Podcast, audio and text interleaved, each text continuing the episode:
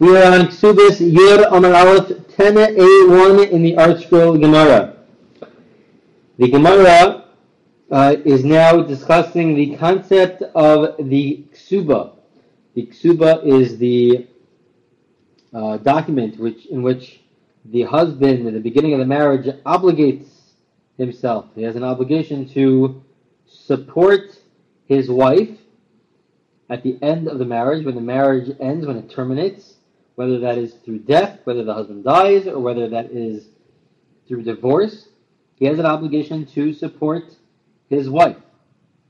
The Gemara will be discussing a very big issue as to whether this is a biblical obligation or is this a rabbinic obligation. And so we will see uh, the different opinions that are found in the Gemara. There are also different opinions in terms of how we follow in the end of the day uh, some of the earlier commentators say that it's rabbinic, some of them say that it's biblical. A lot of it is based on this Gemara as well as a few other sources, other passages in the Talmud.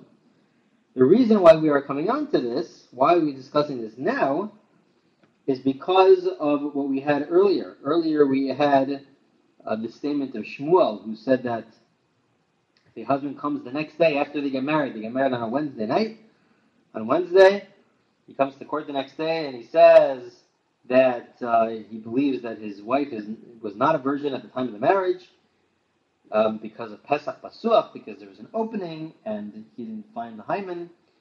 Uh, so the Gemara Shmuel was of the opinion that uh, he is believed, he even believed to the extent that we say that um, he does not have to pay the ksuba. He would not. He doesn't have to pay this obligation because there is concern that his wife committed adultery while they were engaged during that year long engagement. Um, so there is that concern. And so, based off of that, the Gemara seems to imply, as we will see, that the only reason why we believe him is really because the ksuba is only rabbinic in nature. If it would be biblical, so then we would not believe him, but because it's rabbinic, therefore we do uh, believe him. Um, it's not exactly 100% clear from the Gemara, but that is how many do understand the Gemara. So let's see this inside. Itmar, it was taught. Amar Rav Nachman, again, we are in 1081 in the article, in the first column, column in the ArtScroll Gemara. Amar Rav Nachman, Amar Shmuel, Mishum, Rabbi Shimon ben Elazar. Rabbi Shimon ben Elazar says the following. Chachamim tiknu lehem lebenos Israel.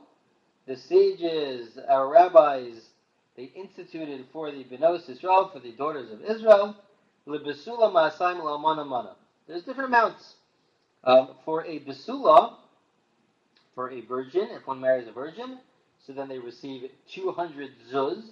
That was the currency back in the days of the Talmud, 200 zuz. And if she was an almana, she's a widow, so then it comes out to 100 zuz. Now, how much is that if we were to sort of bring that into today's terms, in terms of dollars, how much is that? So it's not really not that much. Um, in in today's uh, dollar bill, in today's dollar amount, uh, it comes out to different opinions exactly how much it comes out to. But let's say either five hundred fifty dollars, um, around that amount, maybe a little less, uh, and then that that would be for two hundred zuz. For one hundred zuz for the widow, it would be half that, right? It would be half that, would be two seventy five you have that. Now there are opinions. There are some opinions that say that it doesn't really end up being 550 and 275. Really, 200 zuz really reflects a year's worth salary in the days of the Talmud. It would be a year's worth salary in the days of the Talmud, and so therefore the equivalent today would be a year's worth salary for his wife, who is a basula, who is a virgin. Um, if it's a widow, so then it would be half that. It would be six months worth of a salary, of a, of a regular salary, um, and that's the opinion according to uh, according to some. So this is, according to Rabbi Shimon ben Elazar, this is instituted by the rabbis. This is a rabbinic law. Vehem, and then, then he continues and he says, Vehem eminu, because it's rabbinic, this is how some explain it, because it's rabbinic, therefore they believe the husband, when he comes the next day, he says, naman, when it comes along and he says that he believes that his wife was not a virgin at the time of the marriage and that there's concern, again, that she committed adultery, so therefore he believes. Again, uh, referring back to the last couple of classes, this is really talking about a case where it's the wife of a Kohen, uh, where there's even if she was raped, so then uh, they would still have to they would still have to get divorced. Um, or if it's talking about the, the wife of who got married when she was very, very young, so uh, when she had sexual relations, it was during the engagement. It could have been that she was raped and then she would be exempt and they could stay married. Uh, but but it didn't happen before the marriage because she got married by her father at a very young age. Okay, but either way, we see from this Gemara that the concept of iksuba, the concept of this financial obligation which is placed upon the husband, is rabbinic in nature. It's really rabbinic. And therefore, because it's rabbinic, we want to say that if he claims that Pesach Basuach, that he found out, uh, he claims that she was, uh, there's concern that she committed adultery, so therefore he is believed because it's rabbinic. Excuse me, because it's rabbinic. Now, uh, if it wasn't for this factor, it seems like, and, and, a lot of the commentators pick up on this, if it wasn't for this factor, it seems like we would not believe the husband. Why wouldn't we believe the husband? He seems to be making a pretty valid claim. So there are many, many reasons why we shouldn't believe the husband. In the end of the day, there is a statistical majority that most women um, are basulos. They did not have sexual relations before the during the marriage. They, they, they didn't commit adultery. And there is status quo. Status quo is that she, just like we assumed yesterday, was that uh, she was uh, a virgin. So then, so too today. Um, she's also she knows more than he knows. There's a concept called bari, so she can make a certain claim against him. Uh, this is a, a claim that uh, that he knows, she knows with certainty he doesn't. Uh, this idea we'll get to in a few weeks. This is uh, will be analyzed much further in a few weeks. The the fact that she knows with certainty gives her um, higher standing in courts. So we'll see exactly what that is uh, in a little bit. But there are many reasons why we should believe her and not him. And we do. We believe her, and not him. However, we believe him because it's rabbinic, and we'll see also for another reason as well. For it's all it's interwoven together. It's for both both of the reasons together. But we'll see why in a second. The Gemara now asks, in Cain, if this is true, if it's true that the husband can get out of this at any point in time. He can kind of get out of the out of paying the ksuba by saying, you know what, I'm making the following claim: the claim that when I had sexual relations for the first time with my wife, there was no hymen there. Therefore, there's concern that she committed adultery. I don't have to pay the ksuba anymore. He can always make such a claim. If that's the case, so then why would the rabbis institute this concept of ksuba to begin with if he could always get out of it just by his word and his word alone? without any witnesses, he could get out of it. What's the point? What's the point of the instituting the concept of a ksuba? And so the Gemara answers an important uh, line here. Amarava, chazaka ein adam tarech b'su'udim afsida. The reason for this is because most people won't do this. They won't make such a claim. Again, you would have to make this claim pretty early in the marriage, meaning, you know, within the, the first couple of days of the marriage. And there's a chazaka. There's an assumption that a person will not go through the trouble of making a meal, of preparing for the meal for a whole year. Right? They would prepare for the meal. For the meal, there would be um, a, lot of financial loss when preparing for the meal. There's emotional. Uh, your emotions are in on it, and your the preparations involved. And then the next day, you're going to come and you're going to say, "Oh, I'm getting divorced, and not only am I getting divorced, but I don't have to pay the ksuba." So it's highly, highly unlikely, unless they're telling the truth. But if not for that, it's highly unlikely. And so therefore, this does not ruin the concept of ksuba, of the institution of ksuba, because most people wouldn't do this. And furthermore, the commentators point out that this is also the logical argument as to why we believe him. Why should we believe him? There are no witnesses. Why, why in the world do we believe him? So many of the commentators say the reason why we believe him is because he wouldn't do such a thing. He just got married the night before. Tell me the next day he's going to come to court and make something up and say, you know what? I, I have this concern, uh, but I'm really making this up just to get out of the ksuba money, just so that I don't have to pay the ksuba. It's highly unlikely. He just spent a ton of money on the wedding itself, and he's just going to do all of this just to get out of the ksuba. It is highly unlikely, and therefore we do in fact uh, believe him. Okay, so that's why we believe him. Again, it's also because it's rabbinic. The whole concept of ksuba is rabbinic in nature, according to that opinion. Um, and it's about the fact that he wouldn't lie about this the next day after his marriage. Okay, the Gemara continues in this discussion about whether it's rabbinic or not. So Tana, it's taught in a brisa, because this is a fine that we place uh, upon the husband. The Gemara will clarify that this is not really a fine. It's not a fine, but this is. Uh, we'll see. It's for it's for a different reason. It's not. It's not because of a fine, uh, but it's really for a different reason.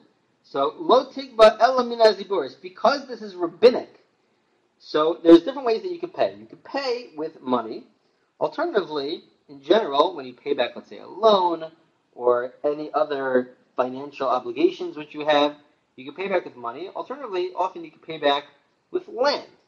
With land. And again, there's uh, three different types of land. There is better land, the best superior land, which is called idis. Obviously, if you give that land, so then you're giving uh, a smaller area.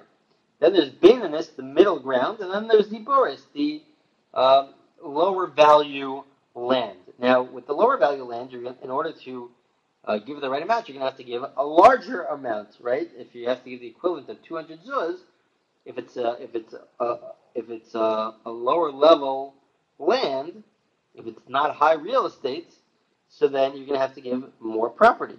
You'd have to give more property, but nevertheless, most people don't want that. They would prefer to have edis. They would prefer to have the superior quality land, even if they're going to have less of it, rather than having much more of something which is of lower quality.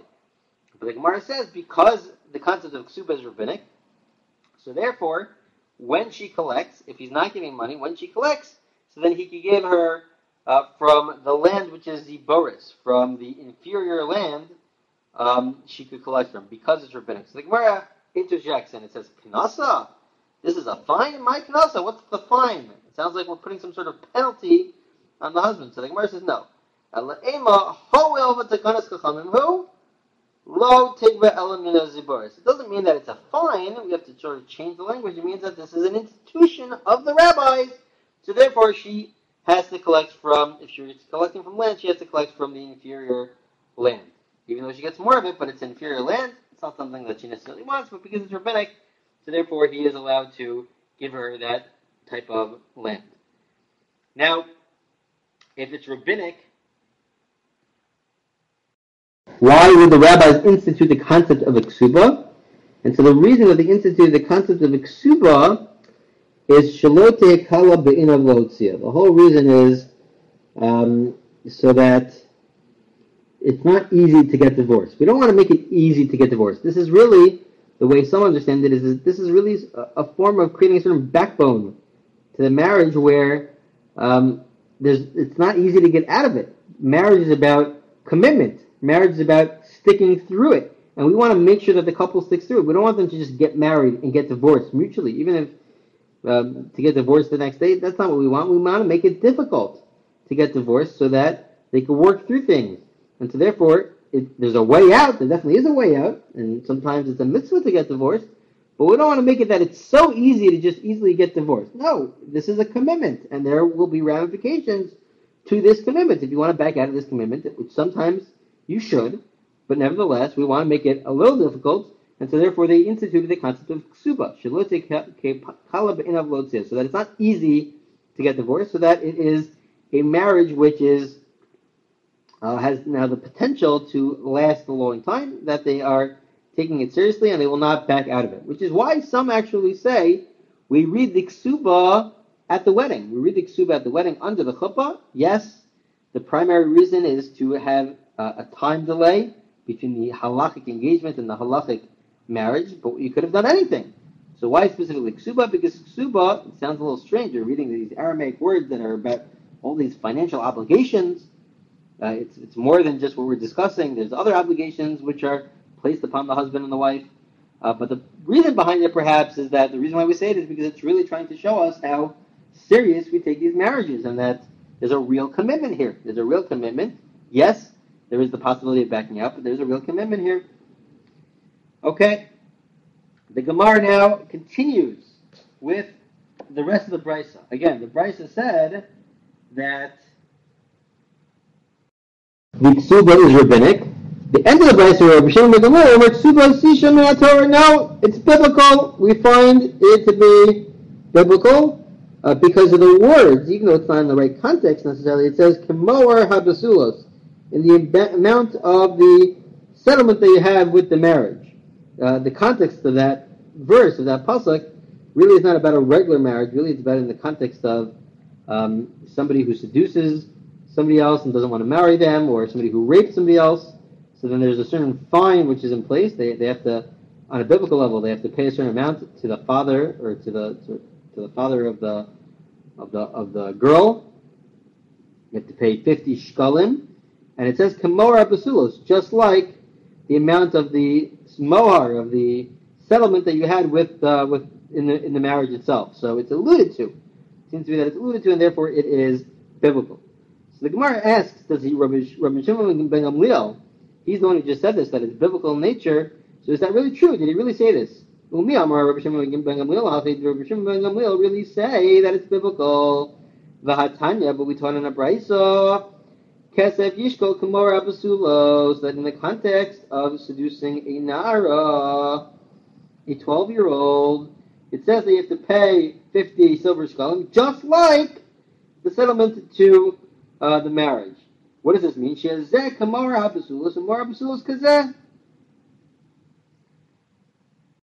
It's there to tell us that we are now comparing seducing, in terms of the fine that's paid, seducing to the fine that you pay when there is a rape to a na'ara, i.e. the amount, we're comparing the amount of 50 silver coins. Umor absolute kazeh, umor absolute kazeh. And we also learn that both of them involve, involve silver shekels, silver shkalim, and the amount is 50. So that, that's, what, that's what it says. Mikan, but the main point is the next part, Mikan From here we see because of the language that is used. Kamor Abasulos. It sounds like there's some sort of financial obligation which a husband has. Therefore, we see that there is a source from the Torah for this concept of Iksuba. There is a source from Rishon Omer. However, Rishon Gamliel says, "Torah, we seem to have a contradiction here within Rabbi Shimon ben Gamliel Originally he said that it's biblical. Now he's saying that it's not biblical. It's only rabbinic. So what is it? The Gemara answers two different answers. Number one, answer number one is ipif. Okay, this last brisa that we quoted Rabbi Shimon Gamliel, flip it. He didn't say that it's rabbinic. Really, it's biblical. Flip it. So the Gemara asks, "My is ipchus basraisa, ipchus kamaisa." Why did we flip the second brisa? We should flip the first brisa. Why do we? Why do we change the second brisa is to say that Rabbi Shimon holds that it's really biblical. There were two prices that were contradicting each other, two statements that were contradicting each other. How do we know which one to say is the incorrect one? So the Gemara answers. No,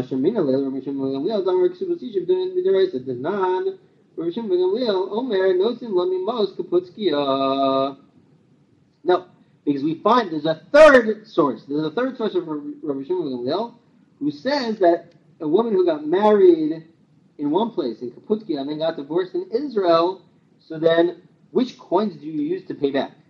So Rishon Gamliel holds that because the ksuba is biblical, um, so therefore you have an obligation to pay back with the uh, coin that has uh, a higher value associated with it. Because it's biblical, you have to pay with that coin. Others who hold that it's only rabbinic say that no, you don't have to pay for that coin. You can pay with the coin which has lesser value uh, because there's two different types of currencies. There's one for Kaputskia, the one's for one for Israel. So Rosh Gamliel says that you can pay back with the coin which has higher value associated with it because he holds that it's biblical. So because there's this third source, so therefore the one that we're going to flip and say is incorrect is the one where he says that it's rabbinic. Really, he holds it's biblical. It's two to one. Really holds that it's biblical. Second answer of the Gemara, don't flip it. Kula Rabbi Shimon ben Gamliel. Really, this is all the entire brisa was Rabbi Shimon ben Gamliel, and this is how you have to read it. There were words that were missing. When he said that it was rabbinic, we'll see it's not talking about a regular case of a basula, it's talking about a widow. Really, a regular ksuba is biblical.